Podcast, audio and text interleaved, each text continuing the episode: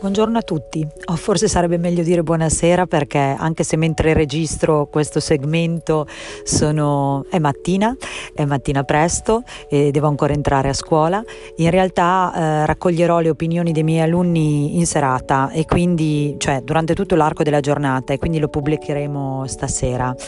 Eh, oggi inizia questo nuovo progetto che chiameremo Condividi e Timpera, che ha come scopo la condivisione attiva di una serie di tematiche problematiche che ci riguardano come studenti ma soprattutto come esseri umani direi, innanzitutto come esseri umani. Ho scoperto questa modalità di podcasting da un cosiddetto guru, lui piace, a lui non piacerebbe essere chiamato così, si chiama Tova o meglio lo chiamano Tova. Eh, e abbiamo, fatto, abbiamo praticato questa modalità per 100 giorni nel suo podcast Chi cerca Tova che vi invito ad andare ad ascoltare, è stato un po' un esperimento, a me ha aperto le porte della percezione e ho capito quanto valesse la pena ascoltarsi la prima cosa è stata, io ho imparato il valore, non che non lo sapessi, ma senza farlo tutti i giorni, senza allenarlo, non avevo percepito la potenza di questa possibilità.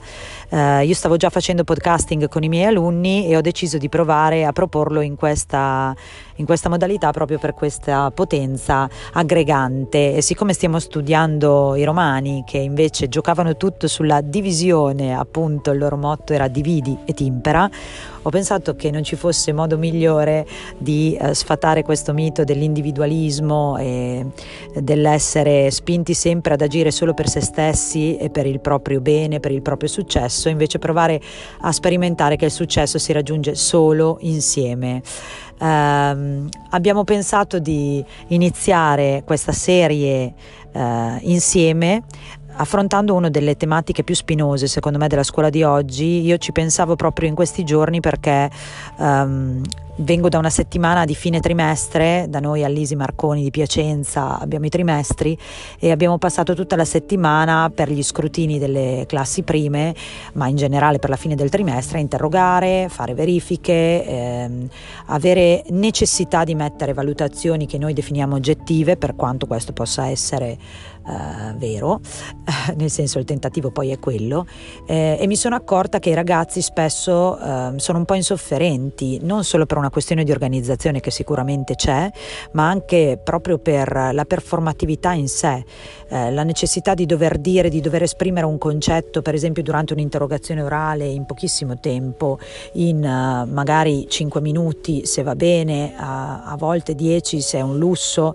ma eh, dall'altra parte l'insegnante che ha l'ansia perché deve interrogarne 28, sappiamo che le classi ormai sono molto numerose e fa fatica a lasciarli esprimere. Quindi mh, mm, mi sono chiesta quanto questa, questo tipo di prove, questo tipo di uh, modalità fosse ancora utile alla scuola di oggi o quanto piuttosto non nuocesse anche in ragazzi che uh, avevano studiato, perché poi è ovvio che entrano in gioco una serie di, di problematiche e di tematiche e non voglio dire che, eh, che il fatto di um, non studiare o non organizzare bene il proprio tempo non c'entri, però anche dal punto di vista del docente mi sono chiesta se uh, non non, fosse proprio un problema di, di modalità. Ecco. Eh, questa performatività della scuola eh, rimane a mio avviso una delle più grandi, dei più grandi bug, come dico con i miei alunni informatici del sistema. Allora stamattina sul nostro gruppo Telegram del Podclass ho chiesto ai miei ragazzi cosa ne pensassero, perché magari per qualcuno può anche essere sfidante eh, questa modalità ehm, e vediamo che cosa ne pensano. Per come la vedo io, molto spesso con la scusa della performance, quindi della tensione e dell'ansia provocata da questa, in modo vigliacco cerchiamo di nascondere un'impreparazione legata allo studio, almeno non in tutti i casi, ma per la stragrande maggioranza sì. Personalmente non ho questi problemi, per due motivi. Il primo motivo è perché dopo anni e anni di verifiche e interrogazioni, ormai mi ci sono fatto l'abitudine. Il secondo è che, studiando, una parte di me sarà sempre sicura durante una prova scritta o una prova orale. L'unico problema che sorge da questa caratteristica nel nostro sistema scolastico è che molto spesso noi studiamo solo scopi, a scopi valutativi, quindi appena ricevuto il voto dimentichiamo ciò che abbiamo appreso. Eh, per concludere, domando in modo generale quale potrebbe essere un'alternativa valida a questa caratteristica della scuola italiana. Secondo me, ai tempi d'oggi, essere sempre orientati verso la miglior performance può essere sia positivo che negativo. Diventa controproducente quando una persona cerca di raggiungere l'obiettivo migliore e tende a dare sempre il massimo, ad esempio a scuola. Al mancato raggiungimento dell'obiettivo, quella persona si potrebbe sentire triste e scoraggiata e magari ottenere l'opposto di cosa desiderava. Un tipo di performance positiva in cui secondo me si dovrebbe dare il massimo è quella sportiva.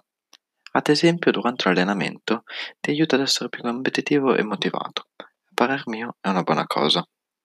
Nella società di oggi siamo tutti troppo concentrati sull'obiettivo da raggiungere e a cercare qualcosa da ottenere, come ad esempio i soldi. In questo modo non si mostra mai come sia davvero per cercare di ottenere la miglior performance.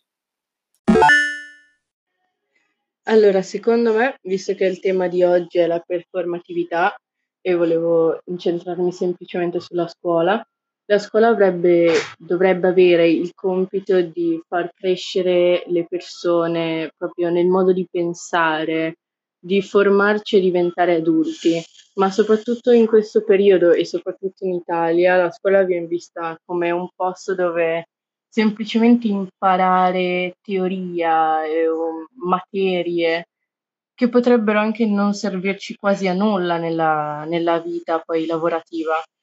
Uh, secondo me uh, i professori e la scuola si aspettano troppo dai ragazzi, si aspettano per esempio che come torniamo a casa uh, stiamo sei ore sulla loro materia o a studiare tutto il giorno, non pensano che abbiamo anche altri lavori da fare. Secondo me la performatività della scuola è bassa, soprattutto quella della scuola italiana, infatti è per questo che molti ragazzi scelgono di mollare il proprio percorso scolastico oppure di continuare gli studi all'estero. Questo accade perché secondo me la scuola ha bisogno di una rivoluzione che stravolga completamente tutto il sistema scolastico, perché il mondo là fuori è in continua evoluzione mentre la scuola è la stessa fin dagli anni '90, la classica aula con i 24 e 30 banchi e te che devi stare lì ad ascoltare il professore per un'ora o anche per due, magari di argomenti che non ti interessano oppure che non sai perché cosa gli stai facendo, non sai a cosa ti serviranno nel futuro. Secondo me la scuola dovrebbe anche integrarsi molto di più con la tecnologia, che è una cosa importantissima ai tempi nostri. Secondo me la scuola italiana si incentra di più sullo scritto, sulla parte scritta che sul, sulla parte orale, quindi sul parlato. E per fare un esempio, durante la lezione di inglese, secondo me la professoressa dovrebbe incitare un po' tutti a, a parlare in inglese per, per saperlo poi parlare in futuro e per studiarla al meglio. La performatività o va bene o va male, e questo si sa, ma per noi studenti, in realtà parlo più per me stesso, non è facilissimo essere sempre costanti nel performare bene nello studio. Infatti può capitare sempre quella giornata in cui sarai giù di morale oppure non avrai voglia di fare niente e studierai male oppure non studierai neanche e prenderai sempre un brutto voto. Ma io personalmente, anche se a quelle giornate, anche se sono giù, cerco sempre di studiare perché al di là del voto mi sento soddisfatto, felice se vedo che ottengo dei buoni risultati e soprattutto quando vedo la mia famiglia soddisfatta di me. E beh, per farmare bene cosa si fa? Io personalmente quello che faccio è prendere sempre appunti sulle cose fondamentali che dice il prof e stare attento in classe e poi a casa con gli appunti viene tutto più facile. Il tema della performatività. Secondo me il tema della performatività nella scuola porta qualche svantaggio agli studenti. Per esempio, ora che si avvicinano i giorni degli scrutini, i professori devono mettere dei voti, quindi fissano delle verifiche e interrogazioni gli ultimi giorni prima delle vacanze eh, natalizie. Queste varie verifiche possono dare la possibilità allo studente di recuperare, di alzare oppure di abbassare eh, il voto della materia. Il problema è che essendoci tante eh, verifiche e interrogazioni, alcuni studenti si focalizzano su una materia e l'altra non la studiano. e può anche darsi che durante l'arco della giornata ci siano degli impegni. Quindi penso che l'andamento scolastico sia fin troppo legato all'esito voti. La scuola è il luogo che la maggior parte dei ragazzi frequenta quasi ogni giorno. L'istruzione che prepara i ragazzi alla vita e li istruisce in una determinata professione. La scuola però, oltre ad istruire, compie anche un atto educativo. Secondo me serve sia ad educare che ad istruire, ma maggiormente ad istruire. Il sistema scolastico dovrebbe migliorare sotto un punto di vista educativo, insegnando a come comportarsi durante la vita di tutti i giorni. È che il voto classifica lo studente in base a una categoria ma non il suo valore reale. La performatività è qualcosa che diamo molta importanza oggigiorno, soprattutto noi studenti, perché vogliamo essere complimentati dai nostri genitori oppure dai professori. Oppure vorremmo anche sentirci fieri di noi stessi per aver studiato duramente, per aver ottenuto quel risultato che sembrava una vetta lontana, ma ora l'abbiamo raggiunto. Però la performatività non è qualcosa che si può ottenere semplicemente studiando, è qualcosa di difficile, di non concreto, è qualcosa per cui bisogna organizzarsi. Ad esempio, se si ha molte interrogazioni di fila, non puoi prepararti per tutte allo stesso momento. Ti devi preparare in precedenza e questo non tutti noi lo sappiamo fare.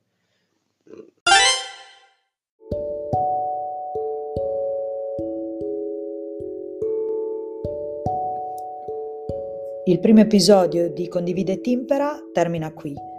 Lo so che forse vi aspettavate una chiusa, vi aspettavate un commento, ma in realtà quello che ho imparato da questa modalità, eh, da questa tovata, come la definisco io, è semplicemente che mm, non c'è un modo di definire ciò che gli altri pensano, nel senso che ognuno ha diritto ad esprimere un'opinione ragionata, a maggior ragione una riflessione in particolare su queste tematiche così importanti che ci toccano da vicino e così personali talvolta.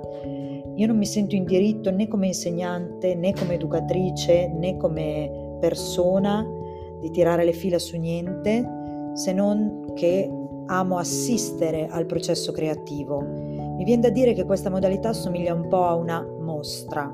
Io ho iniziato il mio percorso nella creatività tantissimi anni fa all'università facendo mostre dove ho imparato che una mostra non dimostra, non dimostra nulla, serve solo a mettere in luce e a far risaltare eh, opinioni degne di nota.